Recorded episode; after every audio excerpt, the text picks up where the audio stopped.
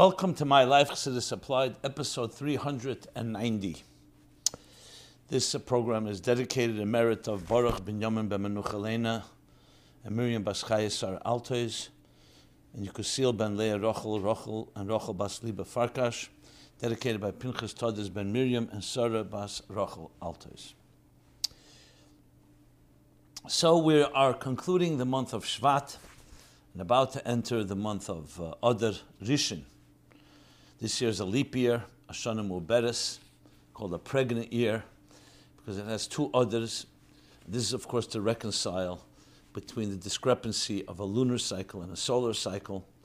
So every uh, seven times, seven years, a 19 year period, every seven times there's a leap year to reconcile that discrepancy. So we're in a leap year and we're going to be entering Adar the first Adar. So we'll speak about that. It's also the week of Parsha Truma. Chassidus applied to Parsha Truma. This week, tragically, will also be the 30th yahrzeit of uh, Pesale Lapine, Pesale Lapine, who uh, was killed and murdered tragically in this neighborhood. We'll talk about that as well.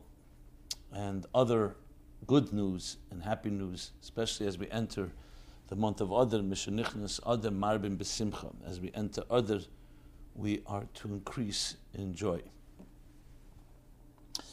So let us begin with uh, Adar Rishon. So what do we learn? First question, of course, is what lessons do we learn? Applied, this applied to the concept of, of Adar in general, and especially this year, Adar Rishon. So let's begin because it's unique, the leap year. I mentioned the discrepancy why is it so important to reconcile between a lunar and a cycle calendar? And the answer is, firstly, based on the pasuk, it says that Chedesh Aviv Pesach should be in the spring. The spring, the seasons are determined by the solar calendar. The holidays are determined by the lunar calendar. Pesach is the 15th of the month of Nisan, which means two weeks or 15 days from the new moon of Nisan, Chedesh Lachem being that a lunar cycle is around 11 and some 11 and a half days shorter than a solar cycle. So if you just followed the lunar cycle, so yes, the first year Pesach would have been in the spring. The next year it would have been 11 days earlier. So okay, still not that much, but the next year 22 days approximately. And 33 days. At some point, Pesach would end up being in the winter. And then if you continue, it would be in the autumn and then it would be in the summer, and then back to the spring. So from this mekan, from this verse, we learn that we should add a we should add a chiddush we should make a shana muberes. The chachamim designated in their their unbelievable fashion, calculated that every 19 years in the machzor of the cycle, if you make seven years, you add a month of, of 30 days. So basically, every three years, close to three years, because we always want to keep months to 29 or 30 days. So the, the discrepancy is 11, so every three years approximately is 33 days, but it's not exactly every three years, it's seven times in 19 years. And that resolves the issue, and basically it compensates for the lack, for those 11 day lack, and that turns it back into that Pesach will always be in the spring. But here's the big question why is that so important?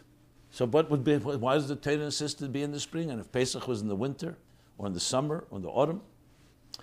And here we go to the lunar and solar cycles. What exactly is that? Why do we count by the lunar cycle? And the nations of the world count by the solar cycle. And some only go by the lunar and they don't even reconcile with the solar, like the Muslim calendar. And some only do the solar calendar. So the, the moon and the sun, as Chassidus explains, and here you see how Chassidus applied, how Chassidus brings it alive.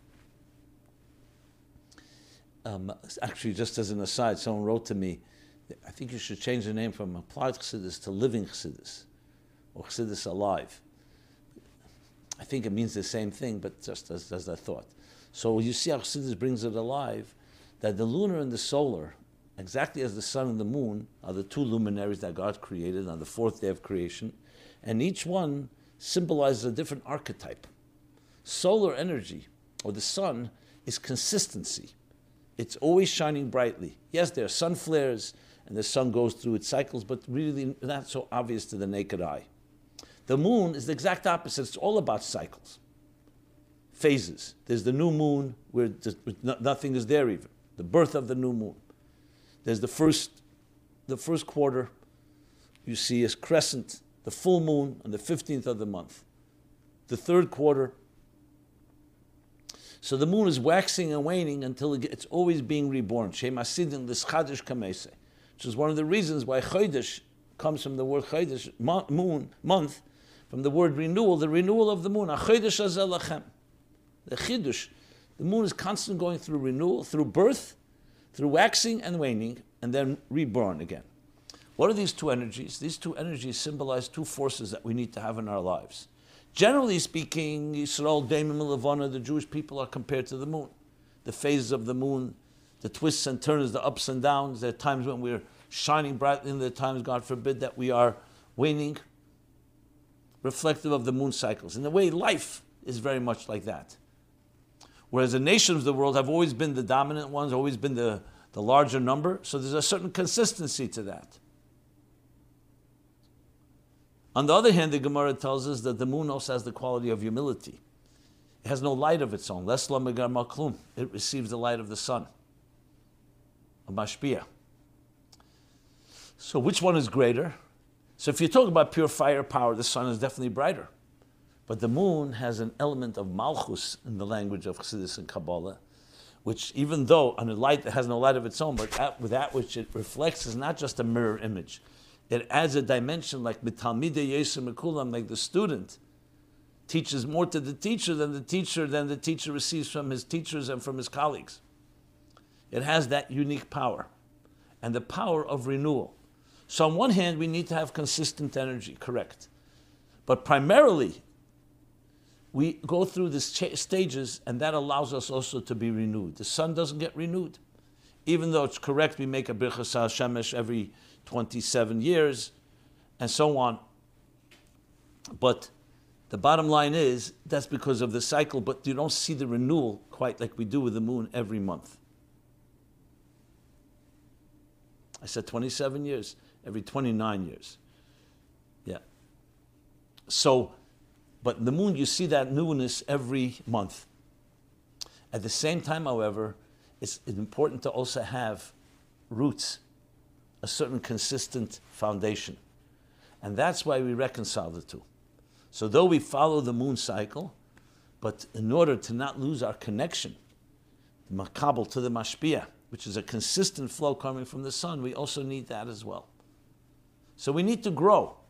We need to change. We need to constantly be renewed. But we need to not just soar, but also have those deep roots that connect us, which is the sun's consistency. And that's one of the lessons that we learn in life. All healthy things have both these combinations.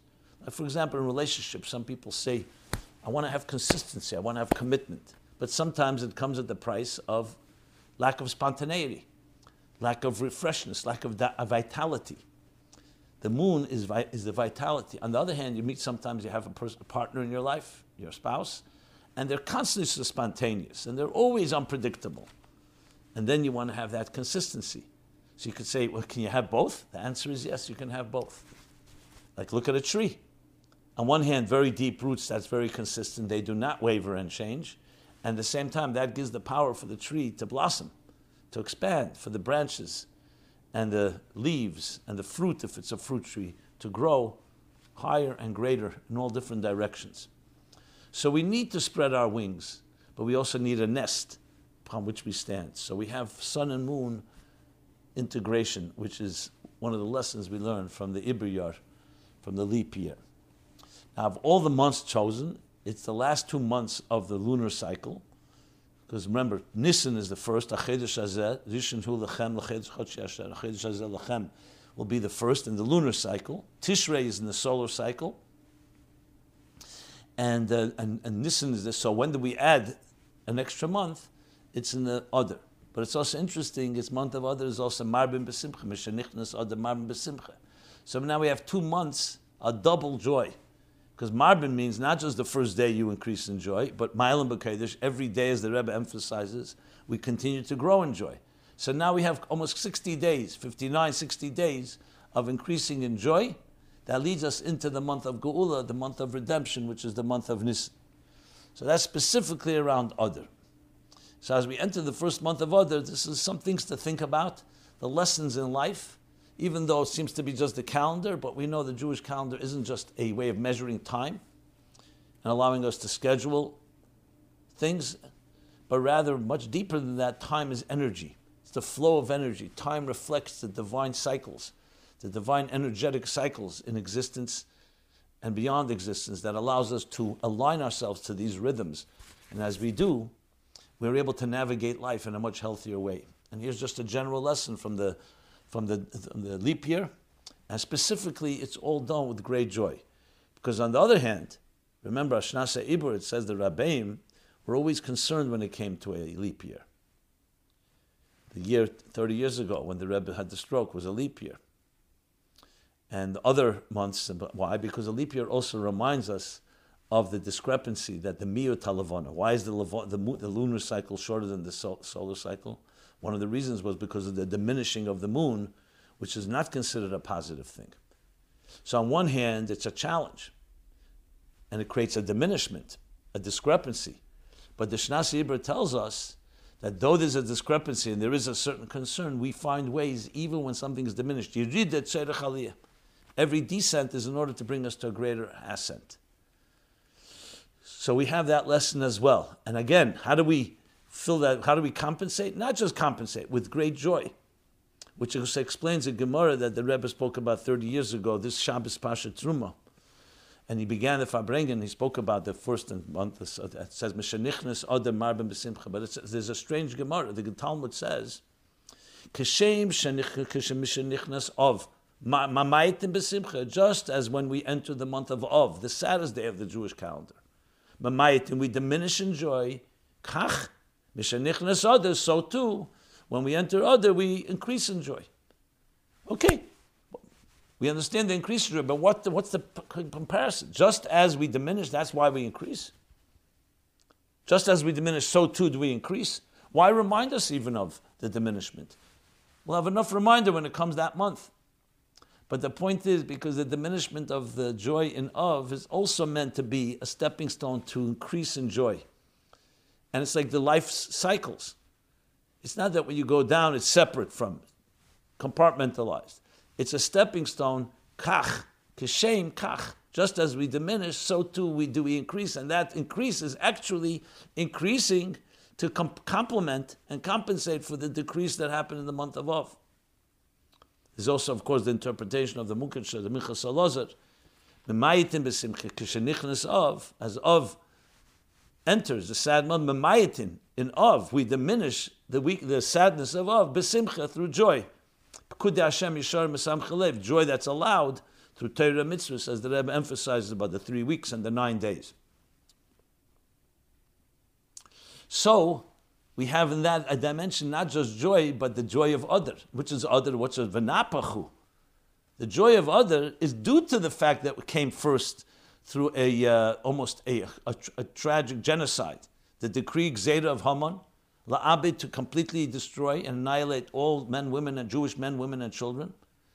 And the great joy is because it was transformed. It wasn't just a joyous day that they celebrate. It was a celebration that came after tremendous darkness which also indicates not just joy, but the joy of transformation, transforming the darkness to light. So therefore, it also makes sense that though the diminishment of the moon is an aspect of a descent, of a concealment, as the Frierdiker Rebbe in a famous Maimer, Tofrish Tzadik Aleph, in, in, in uh, the Alkein Yemru, Tofrish Tzadik Aleph, the Frierdiker Rebbe explains that the Chet Sadas, how could there be such a tremendous sin that changed the entire world. Where did it come from? It said it was rooted in the possibility because of the diminishment of the moon, which in turn is rooted in the Shvira Sakelim, the shattering of the containers in the world of Tohu, which in turn is rooted in the Tzimtzum HaRishon, the great concealment. So you see, that's all part of the concealment, but we know it's Tzimtzum B'Shvil Hagili. It's not an end in itself. The concealment is in order to bring a deeper revelation. So the concealment or the diminishment of the moon is ultimately to bring far greater that the moon will be even greater than the sun as it will be in the future. As explained in Chassidus, that the Makabel, Eshes Chayla Teres Bailim, the Kevet to save of Gover, that the Makabel will reach the Etzem, which is even higher than all the Giluyim and the revelations that come through Eir, through light. So now a few questions that were asked in, in context of Adar. Is it significant that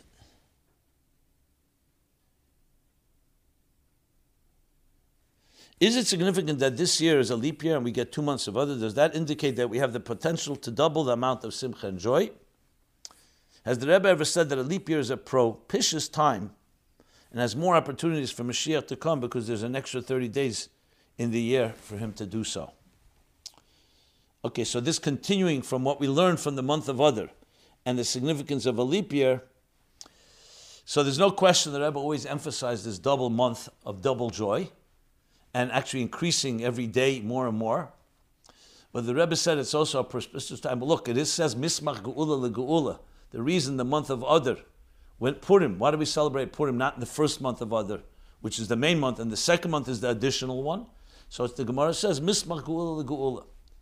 In order, the Geula of Purim should be close to the Geula of Nis of Pesach, month to month. So the second month is obviously the month that's adjacent to and follows right into the month of, that leads right into the month of of Nisan. So you see from that the other is connected to Geula. Now the fact is, even other Rishon, even though you don't have Purim, the full Purim, we still have a Purim Katan that remembers at least a reminder of the idea. So I don't recall the Rebbe saying that because of the 60 days we have more time for Mashiach to come. I mean, the truth is Mashiach can come any day. So I'm not sure just because there's another month. But it's very likely the Rebbe definitely connected it with Gul. That's the Rebbe did, especially in the years Memtes and Nun and Aleph, Nun Beis. So it's possible, but I would have to look that up. But but frankly, hey, the Rebbe spoke about Mashiach is on. We are is, is literally uh, we're at the threshold of the coming of Mashiach. So for sure, when we understand these ideas, other being a time of joy, and not just joy, transforming the darkness of Golis into Geula, that this is a propitious time and a fitting time for the Geula. Dear Rabbi Jacobson, we, dear Rabbi Jacobson, we have been told that it's a good idea to postpone court case, court cases to the month of Adar because we have good luck in that month to win. Correct. Would it be a good idea for, for someone during the month of Adar to go to a Besdin and bring a case against Hashem, against God, for wrongly delaying the revelation of Mashiach? Because as the Rebbe has said, we have already polished the buttons and Mashiach should have been here already. And since the case will be heard in Adar, we have better luck that we will win, and the Dayanim can rule that Hashem is required by Torah law to send Mashiach immediately. Okay, a very um, creative idea. Look, we have stories about Eden taking Hashem to Din Torah, and then, of course, because it was like the sun was setting, so then they postponed the Daven Mincha. There are different stories and jokes told about this. So, if it's done in a respectful and reverent way, yes, um, which is the Abishter has no problem with us challenging him. In uh, that's what he wants us to pray and admosai and to demand and to cry. Remember when they first started singing, "We want Mashiach now. We don't want to wait." So no one knew how the Rebbe would react. Someone standing near me told me, "I don't think the Rebbe is going to like the expression. We don't want to wait. We want Mashiach now, demanding." And of course, not only did the Rebbe accept it, he accepted and embraced it many times and told us to sing the song. And then later years, I mean, after the song began, which was in the early times of Tzivus Hashem, approximately in 1981, the Rebbe actually started bringing from the Chidah, Mechakaloi, that it's a mitzvah to wait for him and demand even. That's part of bringing Mashiach is actually demanding. Now, obviously done with the right way and all with the right intentions. So, any opportunity, fine. Now, to find a bezdin that's going to actually sit in a dinteta, that's another story. I'm not going to get involved in the managing of this. But it's such an interesting idea, which I read, put it out the, for the public. It's out there now, and if anybody wants to pursue that, I would just suggest that probably would be helpful to do what the Rebbe said, listen, tut can to do what we can to bring Mashiach. Yes, to cry out Moshe, as the Rebbe said, with an emes, sincerely, with, a, with integrity, and do everything possibly we can to bring the Geula. And we do that through teaching people, teaching ourselves, preparing ourselves, acclimating ourselves, and living Geuladik, as we've discussed many times. I think that may be even more effective than a din Torah. But the idea is interesting, and, uh, and therefore I shared it. Okay, that covers Adar. Now, regarding Truma, so let's start. What's the lesson? What do we learn? How do we build a Mishkan in our lives today? So, Truma's central message is building a Mishkan. Right away it begins. Truma, the Aibershter's, by Dabra Hashem, God speaks to Moshe, says, Go to the people, Vayikhuli Truma. Bring for me an offering. And this was the first official fundraising, crowdfunding uh, event where Moshe went, all the bring Kesev, Zov, and Necheshes, Zov, Kesev, and Necheshes, gold, silver, copper, and all the 12 or 15 items used, materials used to build the Mishkan. And then in a few verses afterwards, what are we going to do with all these materials? And build for me. Also li. li truma. Bring for me. Li. For God and Osuli Migdash, build for me a sanctuary, a sacred place, a Migdash, a holy place. V'shachanti b'seichem, and I will reside, I will dwell b'seicham among them, as the Shalah explains. Why doesn't it say b'seichai? It says v'osuli Migdash, build for me a, a, a, temple, so it should be loy. Shachanti b'seichai. Not loy, b'seichai, in the temple. Where do we have b'seichem? He's not talking about people. Because the purpose of the temple is that God resides within each one of us.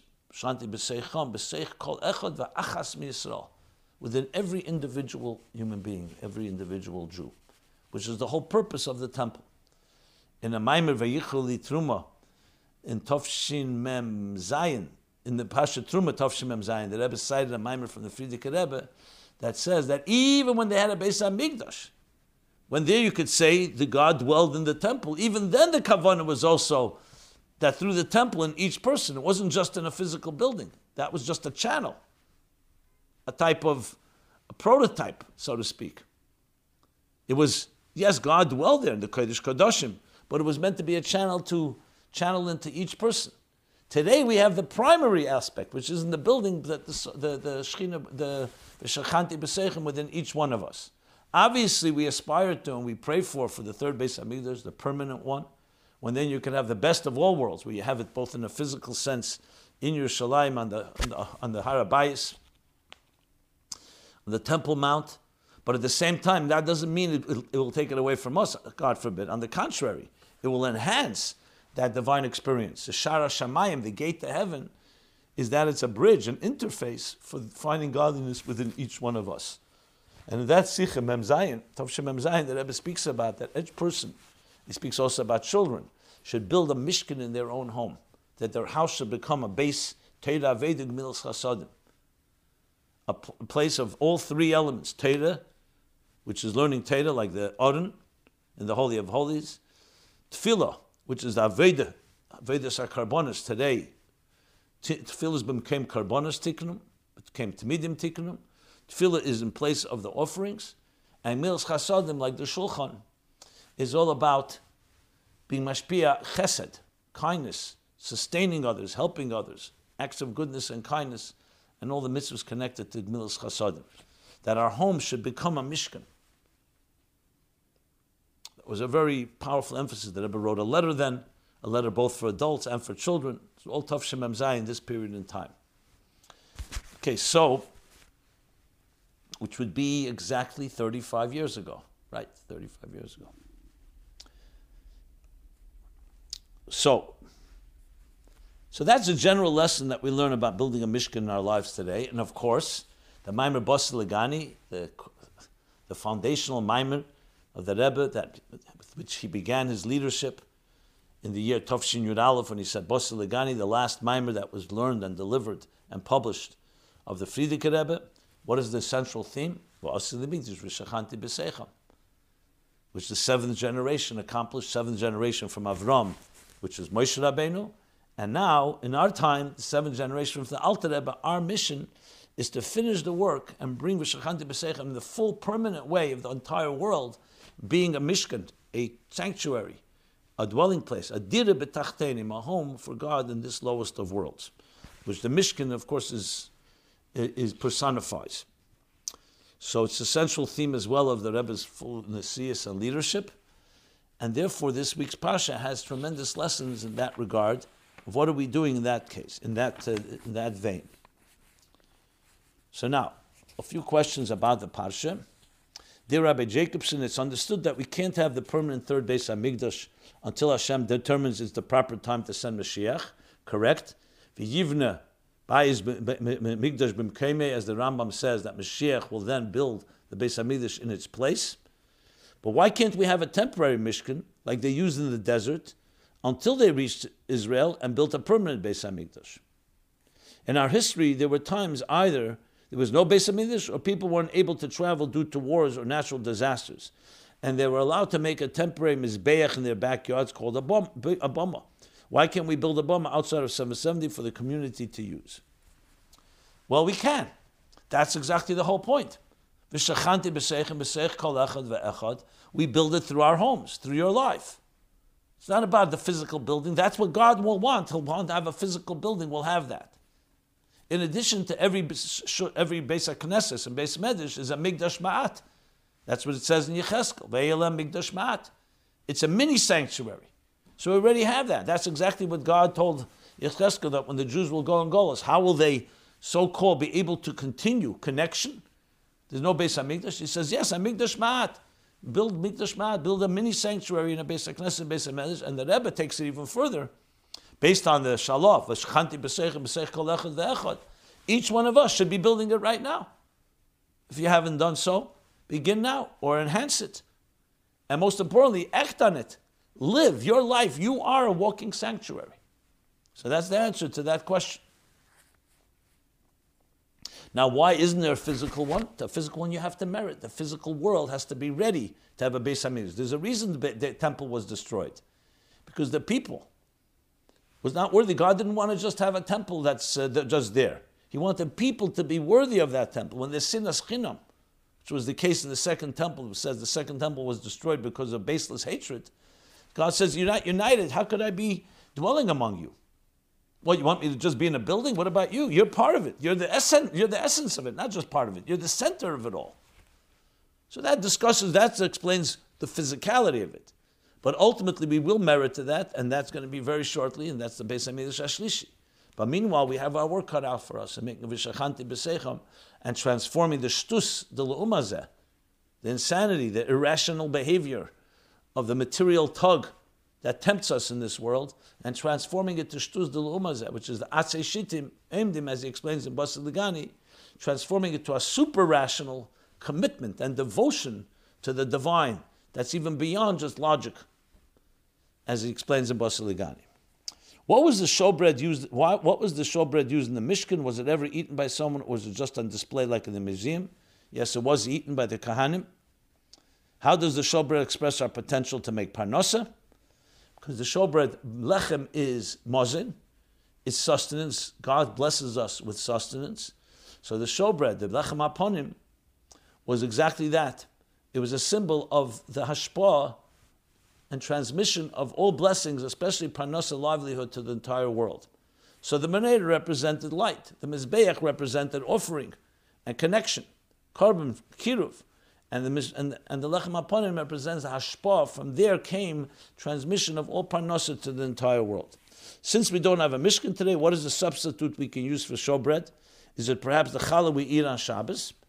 That is correct. The challah can be a symbol of that, even though the challah is also a symbol of the mon, but it's a symbol of sustenance. And the symbol is gemilas chasodim, as I mentioned. Every time you do kindness to someone, in a sense, when you give them bread, bread can be physical bread, but it could also be financial help that helps them buy bread, which is symbol lechem and is a symbol of all types of sustenance. That's exactly how we recreate lechem aponim in our lives.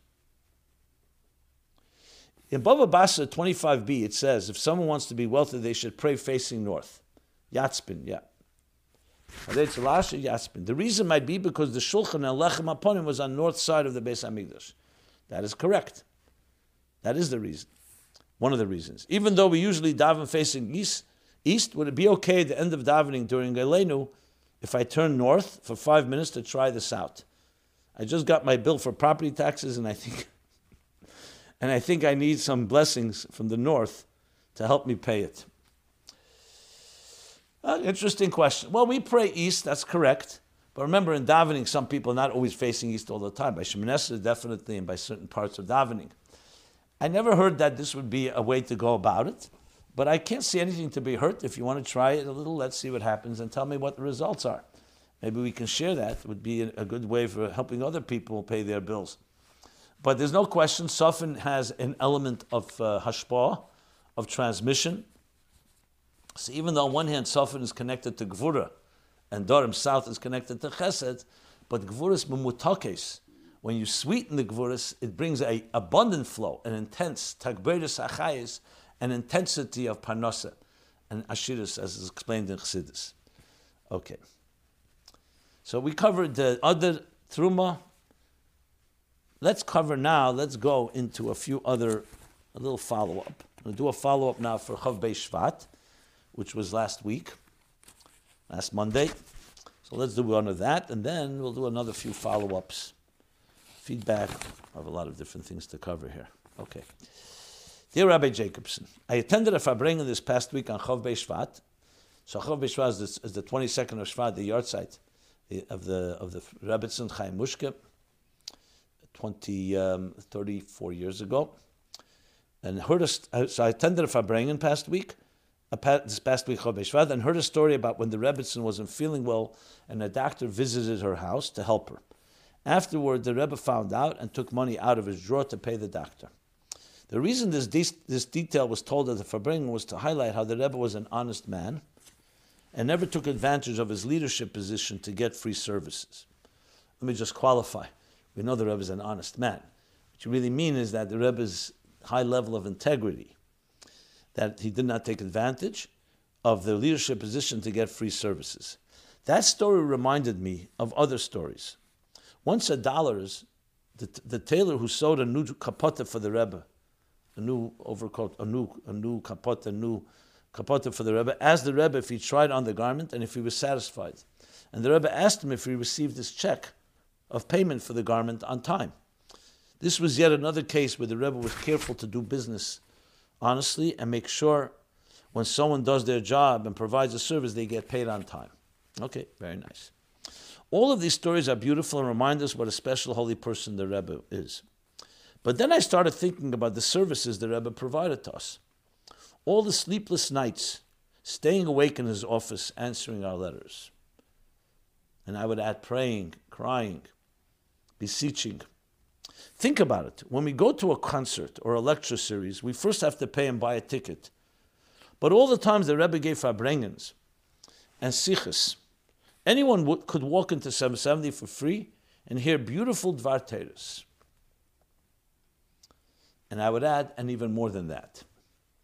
So I feel this isn't fair. And the Rebbe was doing his job and providing a great service to the community, but he wasn't getting paid to do his job. He was doing it for free. And I should add, the amount he got paid was also quite a low salary. I think he got paid the same salary he got back in 1940, 41. That's what I've heard many times. That's just, I'm just adding some footnotes to your note. What can I do now, even after Gimmel Tammuz, to pay the Rebbe even a small token, token amount for the services he provided me? I remember one year on Yud Tes Kislev and Yud Shvat, the Rebbe gave out free copies of the Tanya. I got one just as thousands of others got one. But I also want to do business honestly and I want to pay for it. Any suggestions you make are appreciated. Thank you. And by the way, you also deserve to get paid for doing this amazing Sunday Night Torah podcast. Last year I sent an anonymous donation, and Bli Neder, I'll do, again, do it again this year. Okay, I, am honored that you put me in the same breath, but even though it's uh, quite different, but thank you. Yeah, the answer to your question is a very straightforward answer. There's number one, there's the idea of maamad. What is maamad? That we always, people Chassidim always sent money to the Rebbe without any, uh, it was called uh, not earmarked, discretionary, that the Rebbe could use it as he sees fit for his own needs. That does not change. You can continue doing it. We should continue doing it. The question is where to send it. So I heard from Rebbe Berel Yunik back after Gimmel Tammuz. He said, find a shliach that you respect and trust. Shluchas shalom kamese.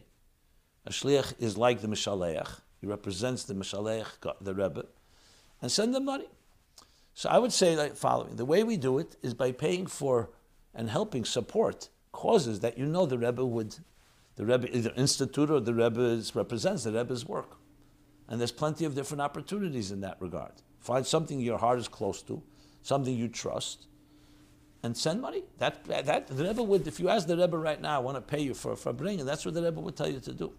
Now, if you sent in a check, the Rebbe would use it for his activities and for his work or whatever it is. So two, those two things are both critical, and there are many ways to do so. Remember, the Rebbe is represented by his work, by his Torah, by his mission in life, the mission of spreading Torah and Chassidus. Whenever anyone spoke to the Rebbe, they said, "I want a picture of the Rebbe or a, or an autograph." The Rebbe said, "You want a connection with me? Learn what I learned. Do what I do." That's the way to continue and repay our debt if we could ever do such a thing, but at least in the minimal way. Additionally, that's financially. Additionally, to do whatever you can to be a real, sincere representative of the Rebbe, an ambassador, wherever you go, to teach people what you learned from the Rebbe, to teach people chassidus, to spread the Rebbe's taters and directives, which of course is taters, taters, and directives. And that way you're also there's nothing better than that. You're fulfilling. That's why the Rebbe spent all that time doing so, because he wanted us to learn from him, to do exactly the same. Just as the Rebbe gave out dollars, give out tzedakah.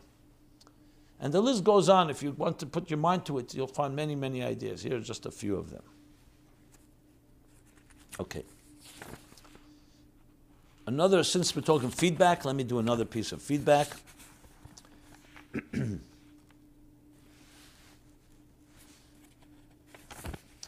I would like to thank you from the bottom of my heart for your classes. You are the perfect rabbi to do what you do. In addition to your vast knowledge of the Rebbe's teachings and Chassidus and Tanya, your secular knowledge, such as poetry and psychology, and your understanding of women's psyche make you highly relatable to Jews coming from the secular world. Since I discovered your classes, I listen to them nonstop when I am at home I'm listening from the beginning of your classes from three, three years ago while also keeping current with your new classes. Sometimes I listen to your classes two or three times because I have trouble understanding everything because of so much Yiddish. I'm very determined to learn, but I am sincerely concerned that knowledge of Chassidus will not spread forth like well springs because those of us not from Brooklyn find the lack of translated Hebrew and Yiddish especially will discourage people from learning God forbid that you think this is criticism. On the contrary, I'm trying to help you reach more Jews. On one of your tapes, you made the main points in Yiddish, and at the end of the tape, you said that the main point was blank. All Yiddish. It was the second time listening to this class, and when you told the main point in Yiddish, again, I just burst into tears and sobbed. I felt that I would never be able to understand because I don't know Yiddish. As I mentioned already, I've been listening to your beginning tapes and when you spoke in Hebrew and Yiddish, you usually translated. Would it be possible to go back to translating more like you did before? As a teacher, I understand how it feels to be engrossed and excited teaching subject matter, but having to stop my flow of the lesson to have to translate some things into Spanish. How difficult it is for me to have to flow, stop the flow to have to translate some things into Spanish. It is easy to forget the translation. Fortunately, my students are in the class with me, and we can and they can ask me to go back and translate. Unfortunately, most of us are watching your classes online do not have the ability to ask you to go back and translate something. That is why I respectfully ask you to translate more, especially the Yiddish. I'm grateful to you for your unique to you for your unique classes and your patience in reading this. Yeah, thank you. Okay. Firstly, thank you very much for your kind words. Very touching and humbling. And I totally accept that. I don't see this as critique. I do make a concerted effort to translate everything I say, but it could very well be that sometimes you take things for granted and maybe I just use the Hebrew and Yiddish and don't translate. I will definitely take what you said right to heart and will make a very strong attempt to make sure to translate everything. And please let me know if I'm improving, if I do better and I absolutely believe exactly what you're saying. I don't think language should be at all ever prohibitive.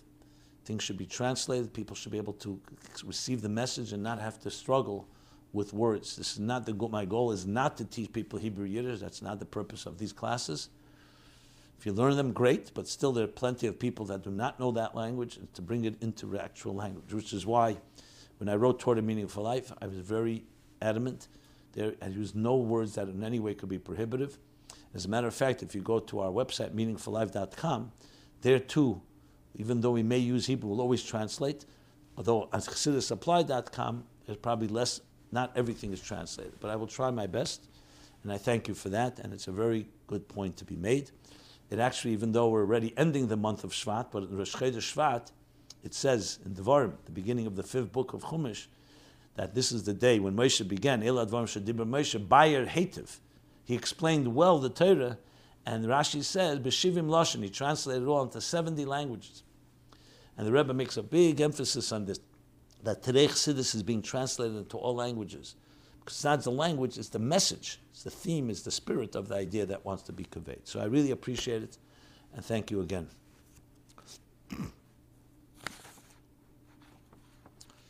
okay.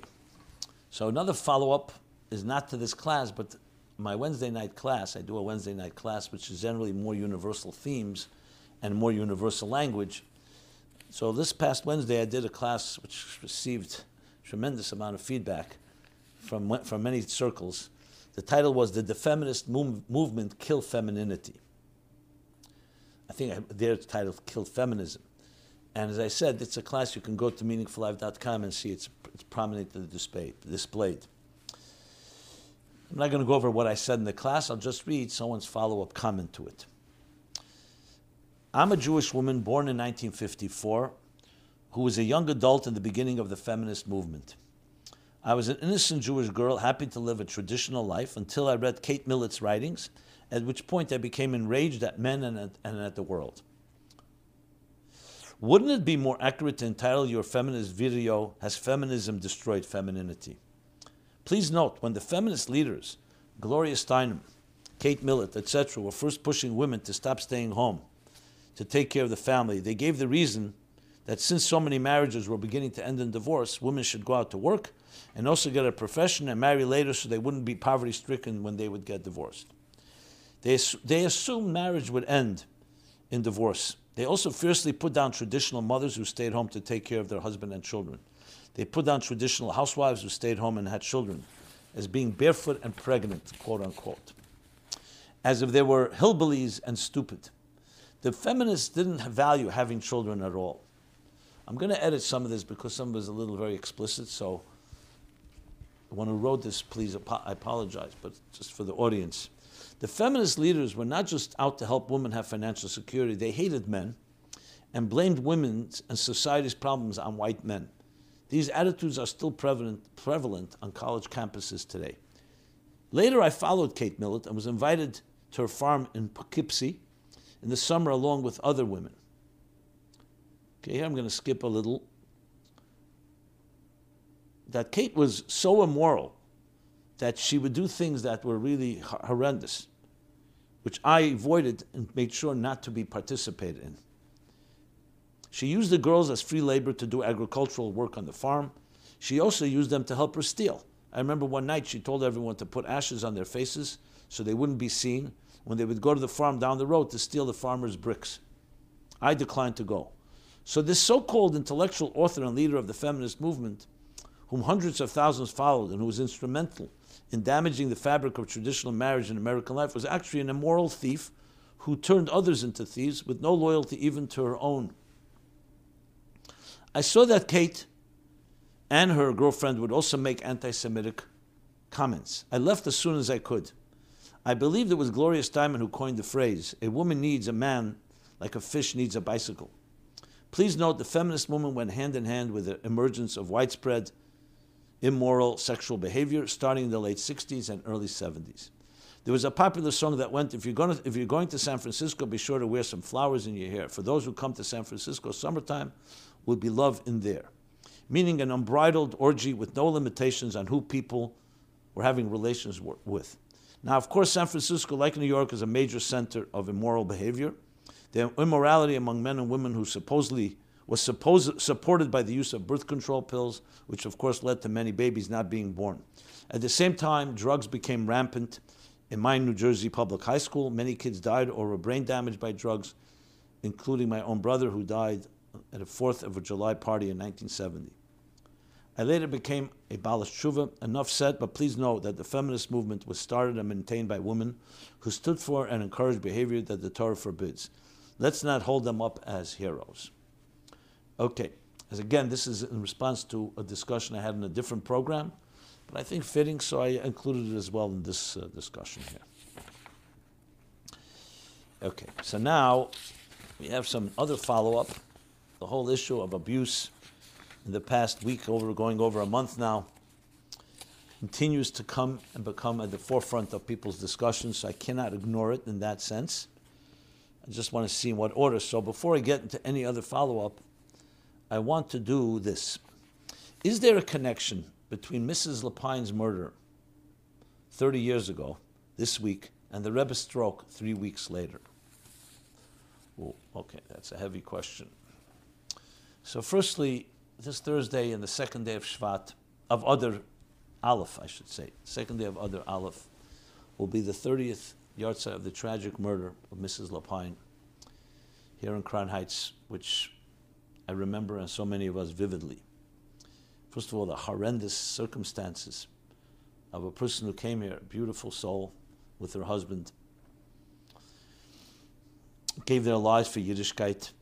Anyone who knew her, knew her husband, I see him often, and I just can't. I mean, every time I have these emotions, and then to be murdered in that fashion, and then to top it all off, I don't even know if that's the right expression. We'll never forget the Rebbe on that day when he came out to the Levaya, walked on Kingston Avenue all the way, and how he honored her. And then the words of the Rebbe a week later at the end of Shiva. Very hard to repeat, but he's speaking about a mother being taken. Not only is she was taken, but she's taken from her children, which is the most painful thing for a mother.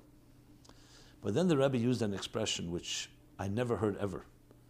I don't think the Rebbe ever used it, at least to my recollection, where he quoted the book of Koheles, where it says, Be careful when you speak about God, because God is in heaven, you're on earth. So keep your words mu'atim, to the minimum. And the Rebbe said, even though the verse says that, still, how can we not speak? To me, when I heard that, I remember saying to myself, wow, that means the Rebbe literally took it so personally. The Rebbe took, because she would not be in this neighborhood were it not for the Rebbe. The Rebbe's neighborhood, the Rebbe said. That's where it happened.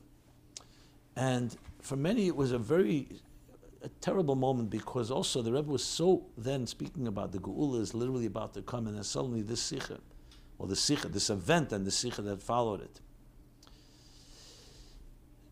Now I remember hearing those about Koheles, which is like God is basically the pasuk is basically saying, you know, God is in control. Be careful what you say, and the Rebbe is putting himself on the line, which is what a Rebbe does. So the Mesiris Nefesh of that is unbelievable.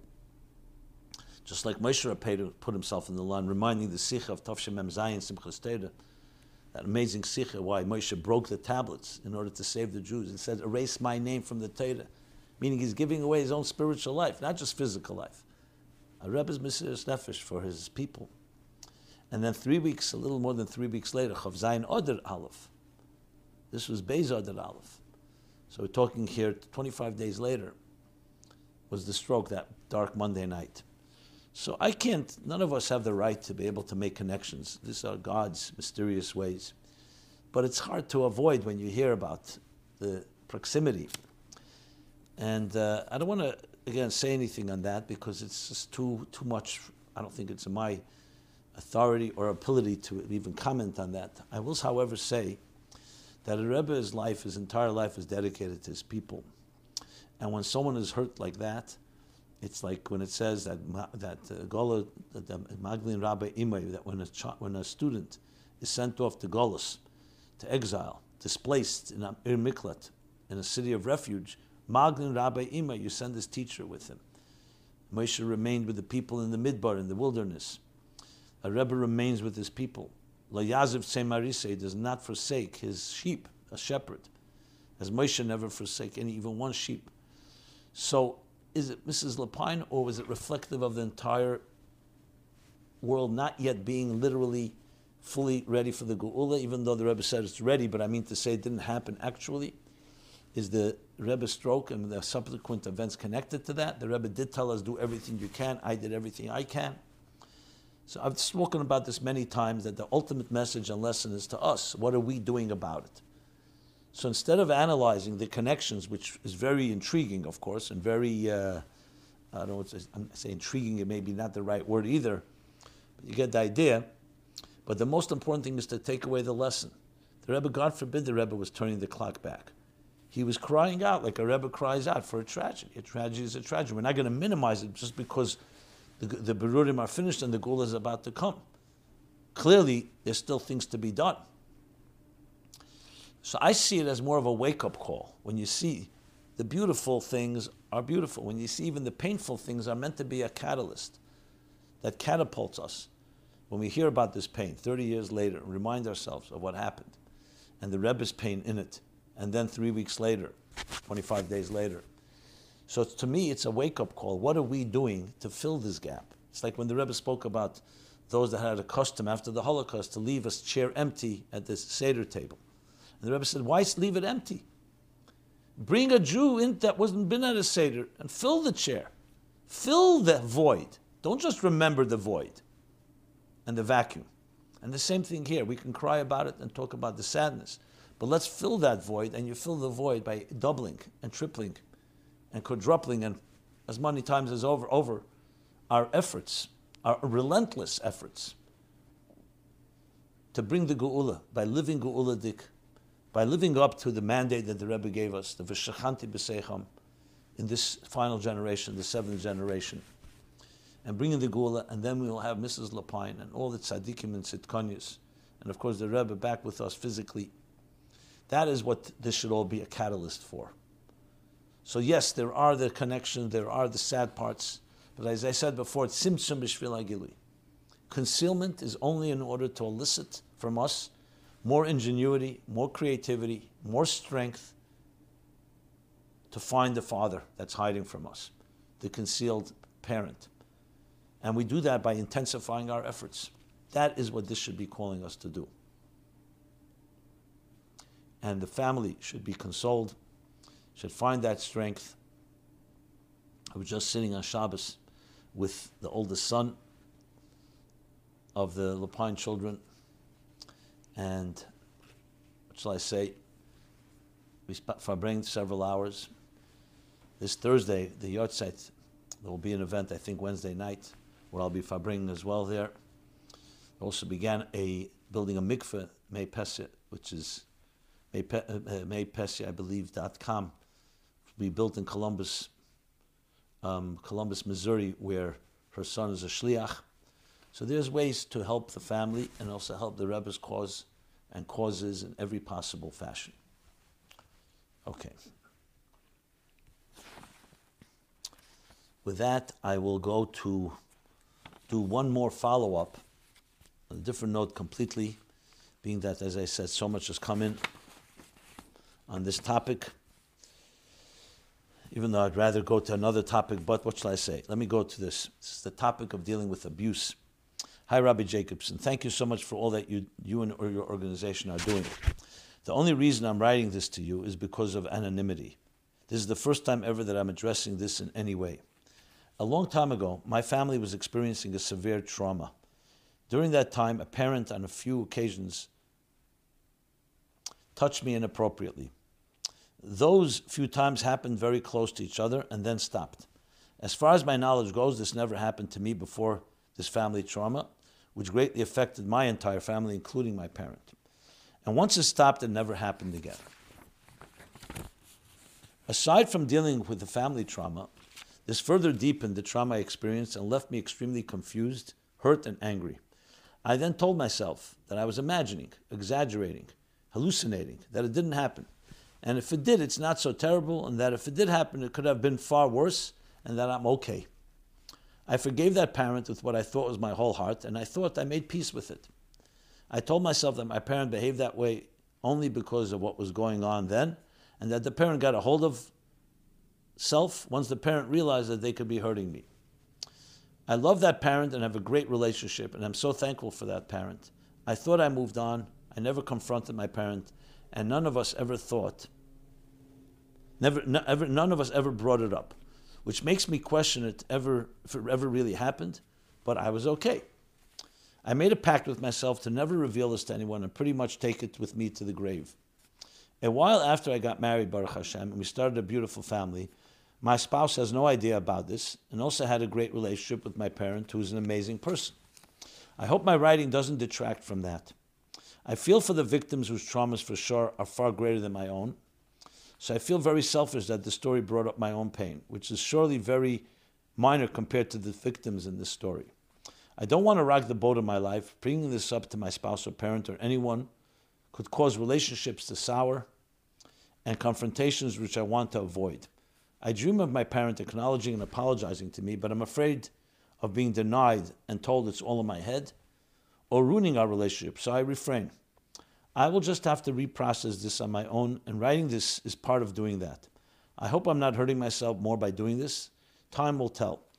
With this story coming up, I wonder how careful I need to be with my children around that parent. I highly doubt anything of the sort will happen, but I'm still in denial about myself, so maybe I do need to exercise more caution.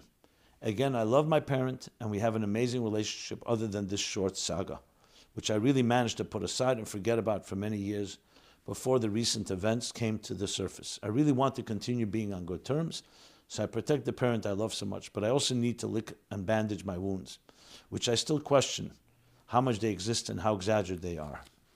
Exaggerated they are. Thanks again. Well, you know, this touches upon, if I may comment, on a big question that is out there that I hear time and again. Is this an option? Is this just delaying the process and really creating even deeper problems, not addressing it properly or minimizing it as you describe? And some say, look, if some people want to do that, who are we to tell them what to do? So I don't think we should be aggressive in forcing people to have to acknowledge what happened to them. I think we have to create a safe environment where everyone can come to speak. And I'm glad that you're able to write even this, which is why I read it. So I'm not here to tell you you must address it. If you don't address it, you're going to have bigger problems. I do think that if a parent did something, you have to be careful. Just say it can never happen again. I would not make that statement. So I definitely will be more vigilant. That doesn't mean you have to go make a big announcement and embarrass anyone, but definitely be careful. That I would definitely say. As far as your way of, rec- of reconciling or ultimately dealing with it, all I can say is be open with yourself, speak to others as you're doing somewhat here, and just allow yourself to be honest. People heal in different ways. There's no one way that one way fits all. What we want to avoid is people feeling the need to repress their feelings and being tortured and suffering because they don't want to rock the boat. That they should feel free to be able to speak, have someone to speak to, feel safe. Because a big part of abuse is not just the abuse, is the lack of safety, the lack of trust, the lack of an environment where you can feel comfortable to be.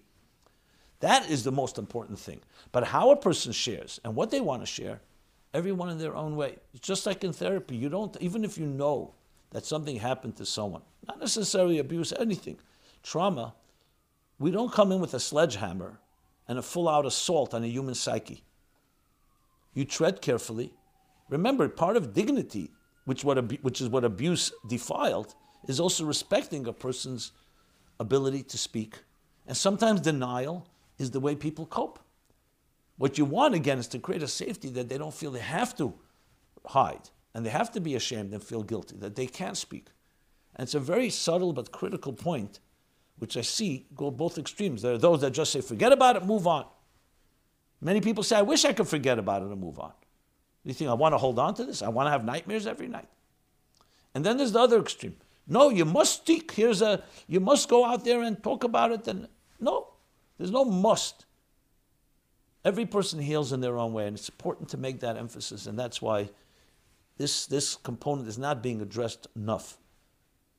Again, we definitely want to allow anyone to speak. Do not have a culture of silence and a culture of cover ups and all that comes with that, which is even worse than the, as they say, the silence is worse than the rape, but then let people speak at their own pace. You don't force, you allow, you give permission, you give them the license, you give them the freedom to do so. Another uh, person writes, this is a longer one, so I think I'm going to skip this for now. There's a lot, oh boy.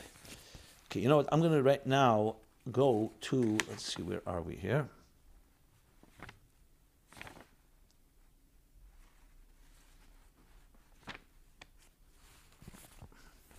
There's so many questions, I don't even where to begin. Let me go to Chassidus question and we'll conclude. That's what we're going to do. And anything that I haven't covered, I'll continue to do. Thank God. There's next week and coming weeks, even if Geula comes, I'm sure there'll be a need for Chassidus applied um, by all of us. And hopefully we won't have to talk about negative things, only positive things. So let's go to the Chassidus question. I just always feel bad. That's what I should, what should I say? Could you please, Rabbi, here, hi Rabbi Jacobson, could you please explain the concept of a love v'leila midesa? Okay. So there's a famous Maimer Chazal, which actually is still being looked for where exactly it says. It says in Sifri, Isa Sifri, on the Pasuk, B'chol Karenu Elov, those that, all those that call Elov to him. So the Sifri says, Elov v'leila midesov. You're calling to him, to God, not to his attributes, not his chesed and gvura and so on, the chagdula gvura,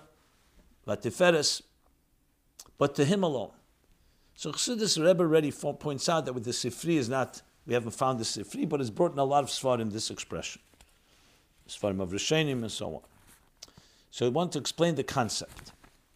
Well, on a very basic level, similar to what the Tzemach Tzedek writes in Derech Mitzvah in Sherish Mitzvah Tefillah, from the Shalosh Shivas Rivosh, that there was a Makubal, and the, another person told the Makubal, a great sage, said, he, pray, he prays, Ani mispal ledaza hatinuk, knowing that Mukubalim have all the different intentions and kavanas, that when they say kale, it means chesed, and there's elikim means gvura, and so on. Ani mispal ledaza hatinuk. I pray like a child. And sometimes that's brought in association. Now, obviously, the Tzemach Tzedek goes on to explain that's not God forbid that Mukubalim don't follow this, uh, this edict. Of course, there's only one God. It's not that you pray to his midas. You associate, for example, if God blessing you with, with chesed, with parnosa, so you are you're praying to Elov, to God, not to chesed, but through the lens of chesed. If something else, if God blesses you in a different way, or God, let's say, helps you be victorious, you pray to the name Tzvokis, which is connected to Tzava, to, to battle, to victory. So it's not that you're praying to only always one God, but there are different attributes, like Lefi Maisi Nikra. God is called by different actions that he does. And there goes a whole discussion. It's a fundamental thing in Chassidus, a fundamental concept in Chassidus is discussed many, many places, how God is one with his attributes, but we never replace God with his attributes, God forbid. That's a general idea. I love Midesov. So though they're the ten spheres, and those are the instruments, the divine instruments. God is one with his with his spheres, with the chayuis, uh, the eris and the kalim, as the Alter Rebbe interprets, the energies and containers of the spheres, or the way that Arizal interprets the moichen and midas. God is one with them. Huva echad. Same thing. Huva chazde. He's one with his attributes, but he's not his attributes. So we're talking about God, but God has seen through the spheres and the different explanations. Chassidus explains how the spheres work. Are the spheres Elokus, or are they the kalim? Are they the oiris? Different opinions by the Mukabalim. When we say spheres, what are they exactly? Anyway, but then there's another aspect, which is brought in Hayom Yom. And actually, in last year's Basi L'Gani, chapter 11, so in the Maimer Tavshin Chaf the Rebbe um, brought, brings three interpretations on a love Leila Medesov. The interpretation of the Ramak, Ramosha Cordovero and the Pardes, the interpretation of the Baal the interpretation of the Alter Rebbe. So let's just focus on that. So in the first Maimer, especially in Basi L'Gani, Tovshin Chof Aleph, 1961, so the interpretation of the Ramak is that you're talking a love to the Oiris. The Oir is one with the Ebrish to Me'ena Moed, That's the divine energy. V'leilim Medesav, and not the Kalim. That's what love V'leilim Medesav. The Tov takes it deeper. A love V'leilim Medesav means not the kalim themselves, but the energy that sustains the containers, not the energy that vitalizes them. We know the containers, like the body, is not created by the soul. The soul vitalizes it, energizes it.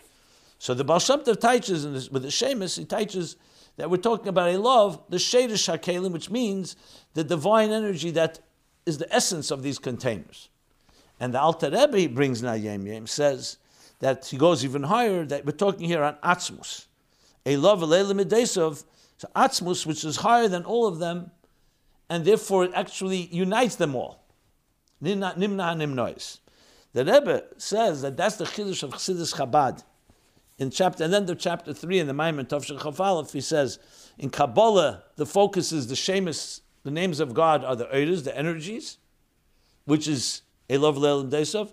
In Chassidus Klal is the Chiddush is the Chayes of the Kalim themselves, which are higher than the energies. And then the Chiddush of the Alter Rebbe, Chassidus Chabad, it goes on Atzmus, Nimna, Nimnois, who's beyond paradoxes and joins all paradoxes and he connects the Eris and the Kalim. That's the Rebbe's point. And so there you have a lot of and different, different interpretations. What it means to us, bottom line, is that we, our mission, as I said before, especially in the seventh generation, is to join them all together. We want to take the structure of existence, which is, consists of containers, very structure, the energy within it, which is the divine energy within the structure, and connect it all to Ihu, to love, to the Atzmus itself, which means making a dira betachtenim. Dira loyla atzmuse, a love, but that it should completely permeate and imbue all the emotions, all the attributes, all the way down to this world, the structure of this world, which is built by the building blocks, the divine building blocks of the Esespheres. And that's the joining of the Atzmus, Eir, and Keli. So Guf, Neshama, and the Etzem that connects them all together. And with that, we shall conclude this episode 390 of My Life Chassidus Applied every Sunday, 8 to 9 p.m. Everyone have a very freilich and chedesh other, maybe transform anything that's negative into the greatest joy. We should only know joy, and we shouldn't know any more negative, only joy, and jump into the goal of a Simchas Elam al Reshim, the geula hamitis vashlema, in the final and complete redemption. Thank you. This program is brought to you by My Life, Chassidus Applied. Please help us continue our programs. Make even a small contribution at chassidusapplied.com slash donate.